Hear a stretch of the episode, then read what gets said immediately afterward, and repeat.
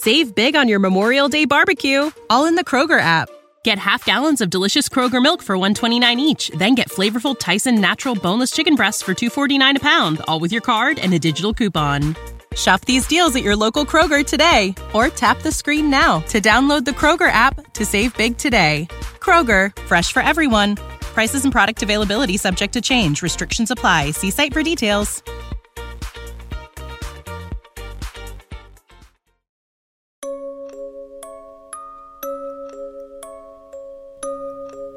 State ascoltando Giallo Quotidiano, il podcast che vi racconta ogni giorno quelli che sono gli sviluppi e gli avvicendamenti nelle storie di omicidi e misteri della nostra realtà contemporanea.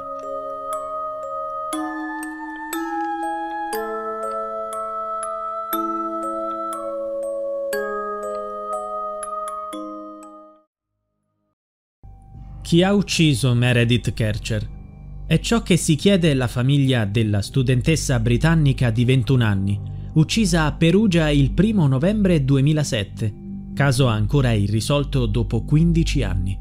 Una domanda che, tradotta in inglese, diventa il titolo del documentario Who Murdered Meredith Kercher, diffuso nel Regno Unito e di recente anche in Italia. Contemporaneamente all'uscita del documentario, ci sono state anche le dichiarazioni di Raffaele Sollecito, allora uno studente fuori sede, che fu arrestato, processato e infine assolto definitivamente per l'omicidio di Meredith. Un processo simile è avvenuto per la fidanzata di sollecito di quel tempo, l'americana Amanda Knox. Per questo crimine è stato condannato in via definitiva a 16 anni di carcere solo l'ivoriano Rudy Gede, che secondo i giudici della Cassazione uccise Meredith, ma non da solo. La condanna è per omicidio in concorso, ma con chi, visto che è stato condannato da solo? Non è mai stato scoperto. Gli altri due imputati, Amanda e Raffaele, sono stati assolti dalla terribile accusa di omicidio volontario in un processo che ha alternato assoluzione e condanna e che alla fine ha portato alla loro assoluzione. Ma per quanto riguarda il documentario, il Daily Mail ne ha anticipato i contenuti, con la giornalista Kate Mansi che ha ripercorso l'intera vicenda, dal ritrovamento del corpo all'arresto dei due amanti Raffaele e Amanda, dalle accuse ingiuste a Patrick Lumumba alla condanna di Gede. Kate Mansi, una delle autrici del documentario, scrive Oggi la famiglia Kercher non ha ancora ben chiaro cosa sia realmente accaduto quella notte. Sembra che non ci fosse uno straccio di prova affidabile per condannare Sollecito e la sua ragazza, che divenne nota come Foxy Noxy. E allora perché sono stati costretti a trascorrere anni in prigione per un crimine che non hanno commesso? Kate Mansi aveva incontrato Raffaele nel 2007, poco dopo il delitto. Tuttavia la giornalista ha raccontato sul Daily Mail del suo ultimo incontro con Sollecito avvenuto durante la registrazione del documentario. Sembra appena più vecchio di quanto non fosse allora. Oggi però non è la situazione di Meredith e della sua famiglia a essere al centro dei suoi pensieri, bensì la sua stessa infelicità. Eppure si potrebbe concedergli un po' di autocommiserazione quando si ascolta il calvario che ha subito. Quattro anni di prigione, sei mesi di isolamento, ha detto nascondendo a malapena la sua rabbia. E ancora oggi provo quell'amarezza, anche se sono andato avanti con la mia vita. Mi pento di essere stato immaturo, ma eravamo giovani, eravamo solo un po' sciocchi, non capivamo cosa stesse succedendo. Se la compagna di stanza della tua ragazza viene uccisa, tutti reagiscono in modo diverso. La reazione di Raffaele all'omicidio fu a dir poco strana. Lo incontrai per la prima volta in via Garibaldi a Perugia due giorni dopo l'omicidio. Essendo arrivata a Perugia per fare un servizio sull'omicidio, ero desiderosa di incontrare qualcuno che avesse conosciuto Meredith. Il racconto della giornalista ripercorre le prime fasi dell'indagine sull'omicidio che è ancora avvolto dal mistero. Prosegue la Mansi. Avvicinandomi a un giovane che sembrava avere un'età simile alla vittima, chiesi: Conosceva Meredith? La sua risposta in inglese è stata Sì, la conoscevo, ho trovato il suo corpo. Quel giovane era Raffaele. Lo invitai a prendere un caffè nel bar vicino e ci sedemmo. In quel momento mi fece pena mentre sorseggiava il suo caffè. Faceva una figura piuttosto patetica, con il suo cappotto slacciato che gli penzolava dalle spalle. Mi disse che era stato tutta la notte alla stazione di polizia per essere interrogato, cosa che all'epoca mi sembrò strana. Perché avrebbe dovuto essere interrogato tutta la notte? Fu lui a dare l'allarme. Quando Amanda era tornata a casa per una doccia, si era accorta che qualcosa non andava ed era andata a chiedere aiuto a Raffaele. Lui mi disse che c'erano delle macchie di sangue nell'appartamento. Ricordo chiaramente che mosse le dita come per illustrare come il sangue potesse essere stato distribuito nel bagno. Poi, dopo il nostro colloquio, si interessò a una pila di giornali che avevo con me e mi chiese se poteva dare un'occhiata. Dopo l'intervista gli chiesi di posare per il fotografo. Accettò, ma fece un mezzo sorriso per la macchina fotografica. Gli dissi: Rifacciamo questa foto.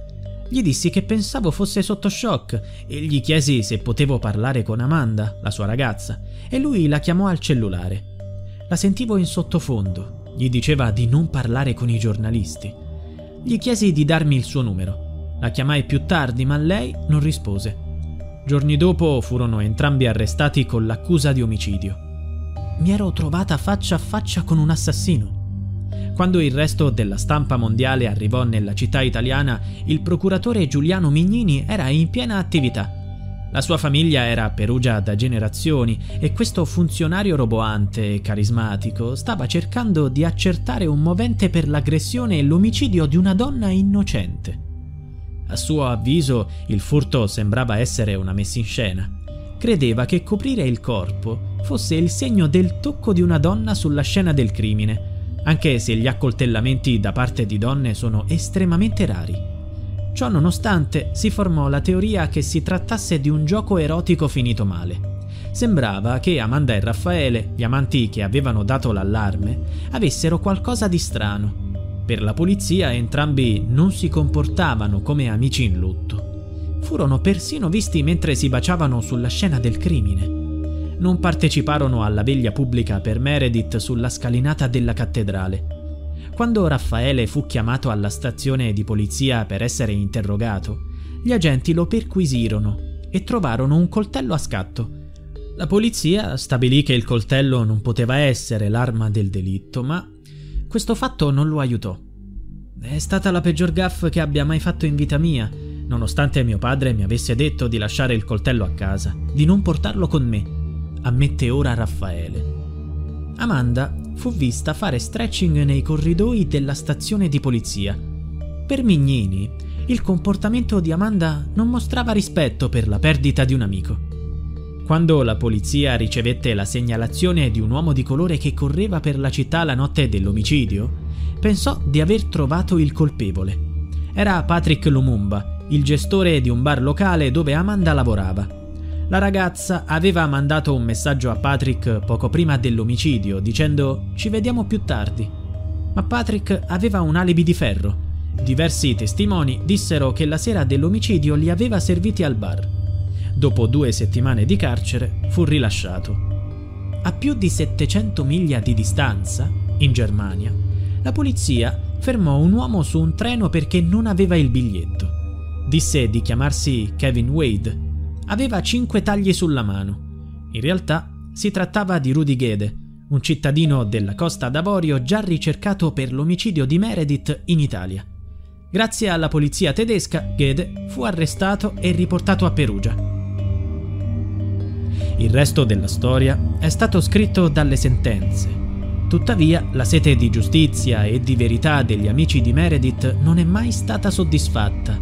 Suo padre John è morto nel 2020 per i parenti di Meredith un giorno forse potrebbe arrivare la pace, ma per ora restano molti interrogativi. Loro non credono alla polizia italiana quando dice che il caso è chiuso. Il quotidiano britannico conclude l'articolo Oggi, dopo aver analizzato nuovamente le prove nell'ambito di questo documentario, sono più che mai sicura delle dichiarazioni di innocenza di Raffaele. Come dice Dan Lowe, commissioning editor di Paramount Plus, nessuno è mai stato ritenuto pienamente responsabile del tragico omicidio di Meredith e questa nuova serie porta una prospettiva diversa su una delle indagini più infami e incomprese di tutti i tempi. Il delitto di Perugia rimane un mistero dopo 15 anni.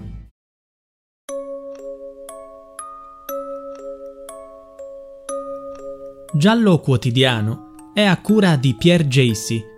Se vuoi, puoi supportare il progetto con una piccola donazione al link in bio.